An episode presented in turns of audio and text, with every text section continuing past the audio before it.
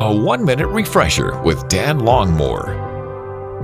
The other day when I went to get into the car, the passenger seat, and oh, I had a hard time fitting into it. Oh, barely squeeze in here. Somebody else had been sitting in my seat. Remember the three bears and Goldilocks, right? Well, I had to adjust the seat and make it more comfortable. And then I was okay made me think about how in our lives we need to do a lot of adjusting, and that makes us uncomfortable because we like to just fit right in, right? But there's adjustments that we need to make to our expectations. Maybe our approach and how we're talking to somebody. How about our adjustments to conform to the will of God?